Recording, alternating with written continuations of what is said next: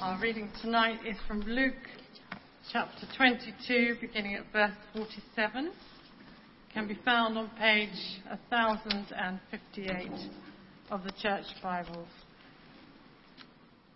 While he was still speaking, a crowd came up, and the man who was one of the twelve, was leading them. He approached Jesus to kiss him. But Jesus asked him, Judas, are you betraying the Son of Man with a kiss? When Jesus' followers saw what was going to happen, they said, Lord, should we strike out with our swords? And one of them struck the servant of the high priest, cutting off his right ear. But Jesus answered, No more of this. And he touched the man's ear and healed him. Then Jesus said to the chief priests, the officers of the temple guard, and the elders who had come for him, Am I leading a rebellion that you have come with swords and clubs? Every day I was with you in the temple courts, and you did not lay a hand on me. But this is your hour when darkness reigns. What a great last verse, isn't it, to, to that passage. This is your hour when darkness reigns. On this Remembrance um, Sunday evening, it's good to think back at what our young men and young women have done in, in, in times past and to remember them and to remember their courage. And, and hearing that verse again, I was reminded of, of the, the young bomber pilots in the end of the Second World War, that they flew off into the darkness, didn't they, leaving the safety of the UK airports behind them. In these thundering great Lancaster bombers with their four engines, they were locked in this like hollow metal, very, very noisy, very, very cold, very, very frightening environment. Darkness was for them, darkness reigned for their lives. They were afraid. And the, the, they often said that the Lancaster bomber had a crew of seven, but a visitor of one on every flight. And that visitor was an unwelcome visitor. It was fear.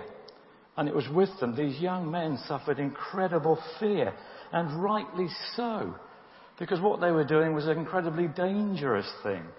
And statistics have said that um, the, the, young pilots, they did various, they went on their operations, one operation, two operations, when they went and dropped their bombs and came back again. And they did 30 operations, and that was called a tour of duty. And it was said, statistics said that the, the people that have actually managed to do one tour of duty, one out of every six, they were the ones that survived. Five out of six didn't make it on that first tour of duty. If you were called and able to do a second tour of duty, it reduced to just one in 40. Fear reigned then.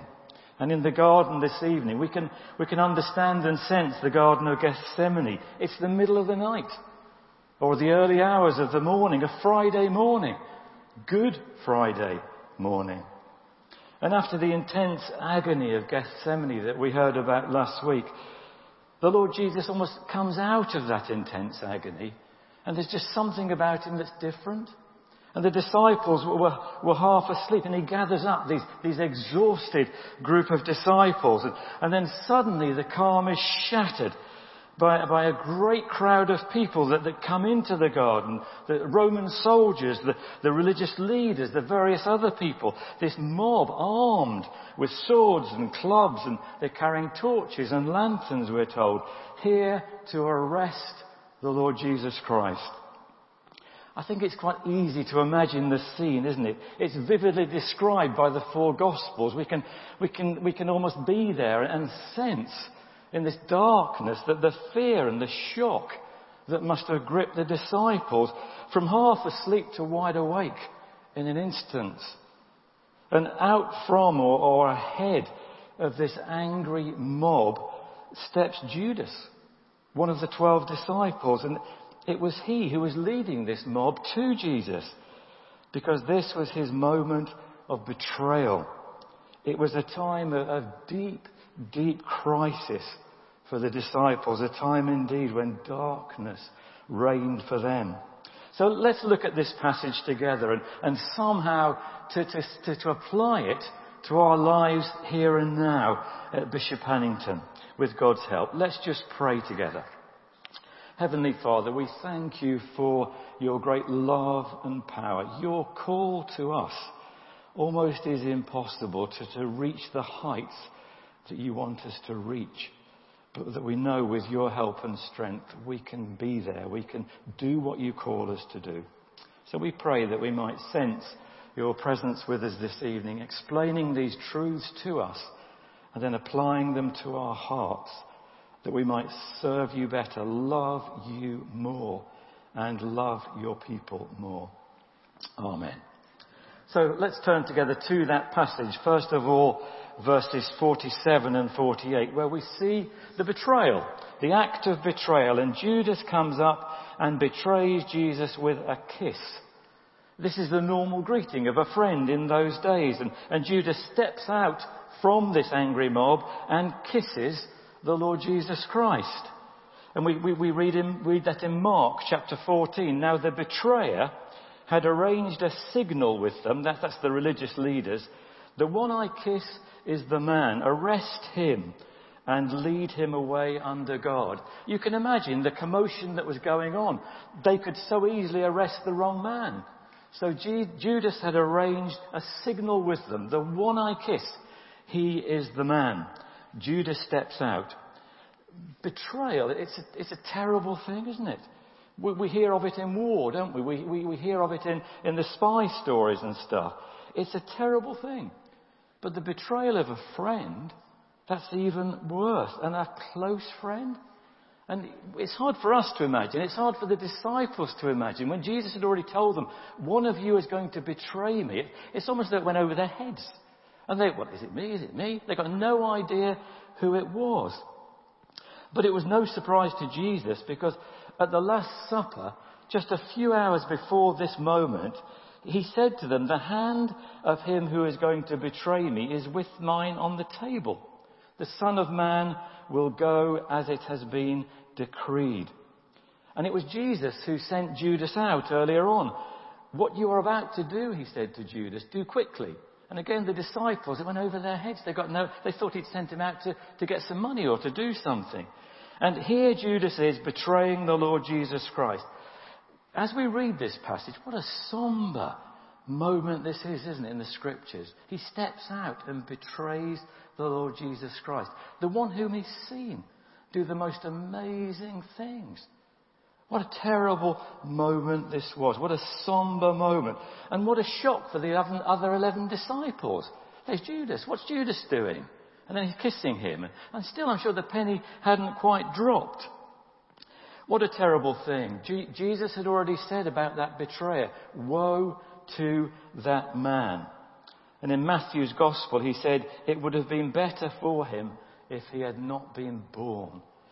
That's not a throwaway statement. That is frightening truth. It would have been better for him not to have been born. What, what, a, what a, it should make us shudder to hear that. So in verse 48, the Lord speaks to Judas.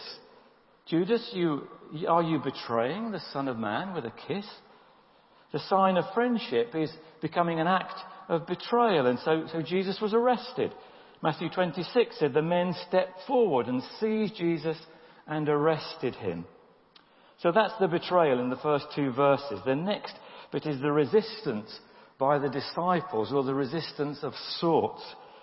Verse 49, we see the disciples were kind of uncertain as to what, what they should do. Lord, should we, should we strike with our swords? And before Jesus had time to answer, there is Peter with his sword slashing away and, and taking off the, the servant's ear. Peter puts up the fight it's from John's Gospel that we find out that it is Peter. Luke, Luke kind of saves his blushes and doesn't tell us who it is. But one of them struck the servant of the high priest and cut off his right ear. And we know the servant to be Malchus. Poor Malchus lost an ear in that um, foray. But the Lord stops the resistance in verse 51 and he heals the servant. No more of this. and he touched the man's ear and he healed him. I love this particular verse. Man's mistakes are overridden by Christ. Man's mistakes are overridden by Christ. What a comfort is that truth, isn't it? How many ears have we sliced off with our cutting tongues over the months, over the years, and deeply regretted it? Sometimes even now you think, oh no, why did I say that? Why did I say that? Christ is able to heal and restore those wounds just like he did to Malchus's ear. So if you're still thinking, oh no, what did I do? Just remember this. The Lord touched Malchus's ear. Peter's mistake. It was a, a mistake. He meant well, but it was a mistake. The Lord overrides man's mistakes. The resistance of sorts by the disciples, verses 49, 51. 52 and 53, we see the surrender of the Lord Jesus Christ. He hands himself over willingly in this verse 52. There, he, there is no resistance from the Lord. There's no running away. He could have done in the darkness, in the confusion. Why? Because it had to be this way. Here is the true high priest. He's presenting the true sacrificial lamb himself. Here begins the true Passover. The one that, it, that, the Bible speaks about. Jesus then questions the priests. Am I leading a rebellion that you come with swords and clubs? Every day I was with you in the temple courts and you didn't lay a hand on me. But this is your hour when darkness reigns. Of course, Jesus could have saved himself. Matthew makes that clear because Matthew includes the bit that he says there, I could call on my Father and he would at once put at my disposal more than 12 legions of angels. That's 60,000 at a, at a, you know, a considerate guess, angels at his disposal. Jesus knew that. He said, I could have called on my Father and he would have at once put at my disposal more than 12 legions of angels. More than a match for this mob, perhaps 100, perhaps 200, perhaps less. 60,000 angels, poof, they would have gone. But how then would the scriptures be fulfilled, says Jesus, that say it must happen in this way? Scripture was being fulfilled. Jesus was doing his Father's will. And then we learn from Matthew the disciples flee. So much for Peter's promise earlier. I am ready to go with you to prison. I am ready to go with you to death. When the crisis and the crunch comes, there goes Peter, way off into the distance. So, what we have very clearly in this passage is a, a time really of utter crisis for the disciples. And, and what struck me forcibly, and, and has done for years, I, I've known this passage, it's a familiar passage, it's one that for some reason has gripped me. One, why did the Lord suffer so much in Gethsemane? And why does it seem when he comes out of it, he is so calm? That it, it, it, it's a passage I've pondered for a long time, and, and, and that, that's to me that, that, stands out as the, the great thing. The different reactions between the disciples and the Lord. And, and there are lessons from that. The Lord Jesus, He is calm. He is in control. Did you notice that in the passage? That it's Him that's addressing, that it's Him that's taking control of the situation. And, and the other Gospels really help to bring that out in, in greater detail. Why was he so composed in such a time of utter chaos and utter crisis? And I think the answer is clear, clearly spelled out, particularly in the Gospel of John. He knew what was going to happen. He knew the exact path that he was needing to take. And this was it. At this moment ahead, it was his time. Yes, darkness was going to, darkness was going to reign for a short period of time. But then light would come at the end of that, and that darkness needed to happen. It was no surprise to the Lord Jesus Christ. And as regards the disciples fleeing from him, did it break his confidence to see them go? No. He'd already spoken to them of it. A time has come when you will be scattered, each to your own homes. You will leave me alone, but I am not alone for the Father is with me. Jesus was never alone, apart from when the Lord punished his, our sins were punished upon him, and God the Father turned his face and he cried out in that agony.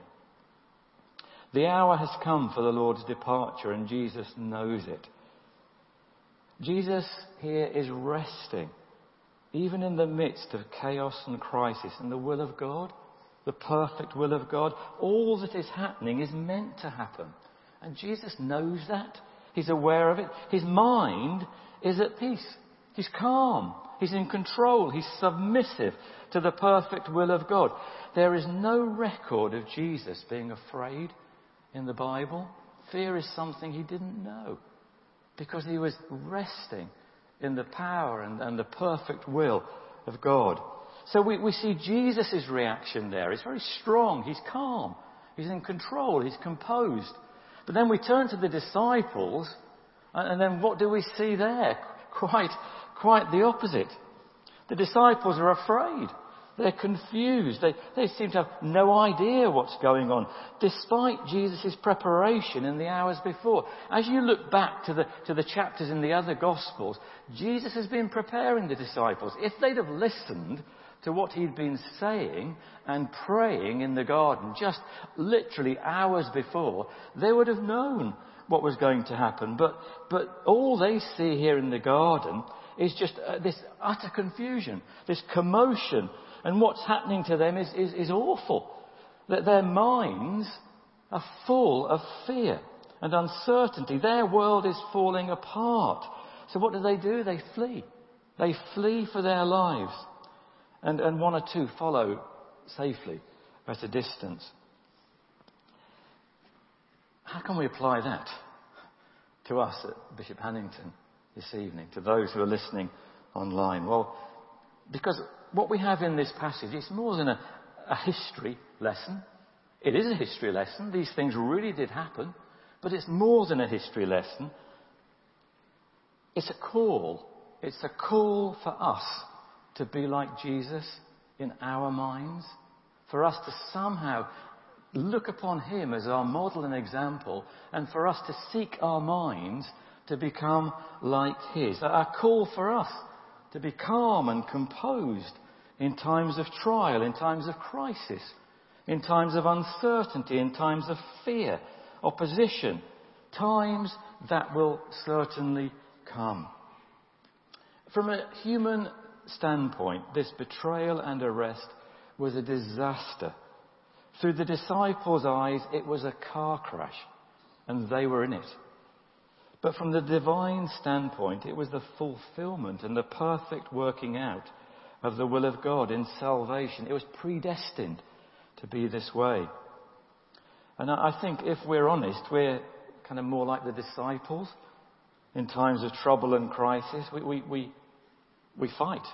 We, we flee life's troubles. Our, our minds and our hearts in this calm and easy situation might resolve to, to, to be like Jesus. But when, when trouble comes, sometimes we, we usually fail in times of crisis. But, but as Christians, we, we shouldn't.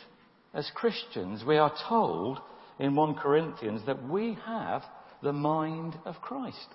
Part of our inheritance as Christians, because the Lord Jesus lives in us by His Spirit, is to have the mind of Christ. Christ dwells in us by his Spirit.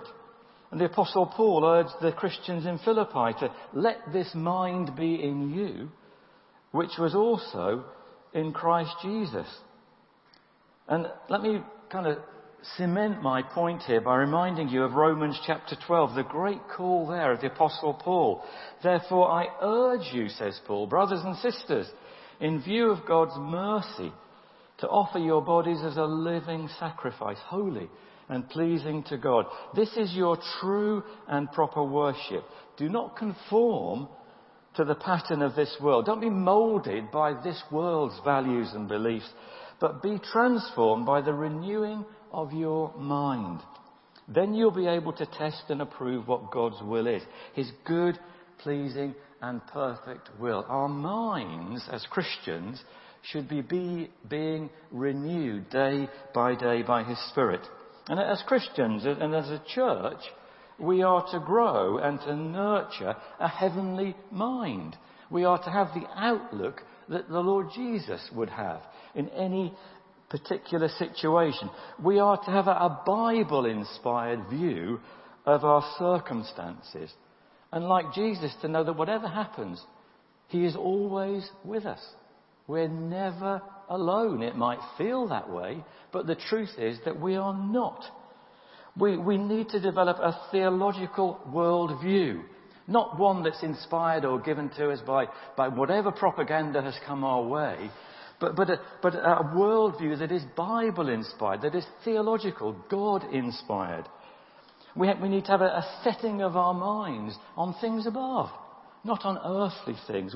We need to be being made new in the attitude of our minds. This is what, what God is doing in us by His Spirit. That sounds hard work, Phil. Some of you say, I, have I've tried that, I just can't do it.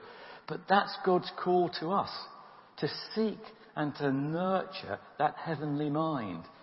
Why should we make the effort? Why should we have our minds transformed in this way? Because, and simply because, the mind governed by the Spirit is life and peace, says Paul in Romans chapter 8. The mind governed by the Spirit is life and peace. There is reward for this heavenly mindedness. Even in the midst of crisis, even in the midst of chaos. Two words that, that well sum up our current world, don't they? And maybe even our individual life situation at the moment. Chaos. Crisis. We all go through it at times. That's just the way the world is. Troubles. The Lord said, You will have troubles. But fear not. I have overcome them. We're reminded of it day in, day out. Our climate, our economy, our, our politics, our morality in the world, even in our churches' situations. Chaotic. Crisis. It's there. Fear. We've had fear for years of late, haven't we? So much fear has been injected into our hearts and our society. It's become a close neighbour, hasn't it? Fear. For some, it's even become a housemate or a lodger. It's just there. For some, it's taken control of their lives. The mind governed by the Spirit is life and peace. Let's learn, like the Lord Jesus Christ, to rest our whole beings, bodies and minds, in the sovereign power and goodness of God. God is sovereign. God is also good. When God passed before Moses, when Moses said, Let me see you, and Moses was hidden in the cleft of the rock, God passed before him, and what did he show him? His goodness. God is good. You might think that, oh, my life, Lord, you are not good to me. God is good. God is sovereign in his power, and God is good. Whatever God is doing, it is good. The psalmist, doesn't he, says that time and time again. He thanks God for his goodness and his mercy. Let's trust in Christ. Let's believe in his presence, his promises. I am with you always. Maybe some of you need to apply that to your hearts this evening. I am with you. I am with you. The sovereign, the powerful, the almighty God. We need to apply that to us as our church. Christ is with us. Let's expect great things. Let, us nurture this heavenly outlook, this heavenly mind, this heavenly expectation of good things. I think we're, we're sometimes kind of quite happy with mediocreness, with lukewarmness. The Lord isn't. He doesn't want us to be lukewarm. He wants us to be boiling hot. I'd love it to be that, that when we kind of enter our church on a Sunday, that we kind of, that we feel the heat. God is here. God is present. It's been like that in the past. Read books on revival. It's the most wonderful thing. You can almost sense and feel people come into church having never been in a church and that they feel the heat. They sense the presence of God. Let's trust and believe that God is able to do these things. Let's ask Him for them, pray for them, live in such a way that we can bring these things into, into, into, into being. Let's seek to have the mind of Christ. We can do that individually. A mind without fear. A mind at peace with God and with, with ourselves. A mind that's, that's in control. The Spirit, the fruit of the Spirit is self-control. Are we having trouble controlling ourselves? Pray the Lord to give you strength to have that self-control, to live a life that pleases God. A life and a mind that, that delights in the will of God, no matter what that is. If it's difficult, if it's hard, whatever. I delight in your will, O Lord. And a, a, a mind that is transformed by his truth, his power and his love. Trust and obey, the old hymn says, does it? Trust and obey, for there's no other way. And trust and obedience. If you did a sum, you mathematicians here tonight, trust plus obedience equals love for God. How do I show my love for God? Trust and obedience equals love for God. What is it that drives out fear? Perfect love drives out fear, says the Apostle John. Perfect love. Trust and obedience in Christ. Trust and obedience in God. Transformed minds lead to transformed hearts, which lead to transformed lives. We might feel like the disciples, utterly hopeless. That was the disciples in the Garden of Gethsemane. But those same disciples, the Apostle Peter and John and James, they went on to great things. They weren't like that all through their lives. They rose to a stature that we should aim to rise to. Transformed lives, transformed hearts, transformed minds glorify God. They bless others. They bless us too. It's a win, win, win situation. We've seen a time of, of chaos and utter crisis in the garden tonight. But we've also had a glimpse of, of our Saviour there, calm and in control and, and utterly composed. May this old hymn be our prayer as we close. May the mind of Christ my Saviour live in me from day to day, by his power and love controlling all I do and say and think and believe and am. Let's pray. Heavenly Father, the call tonight is a very high call indeed.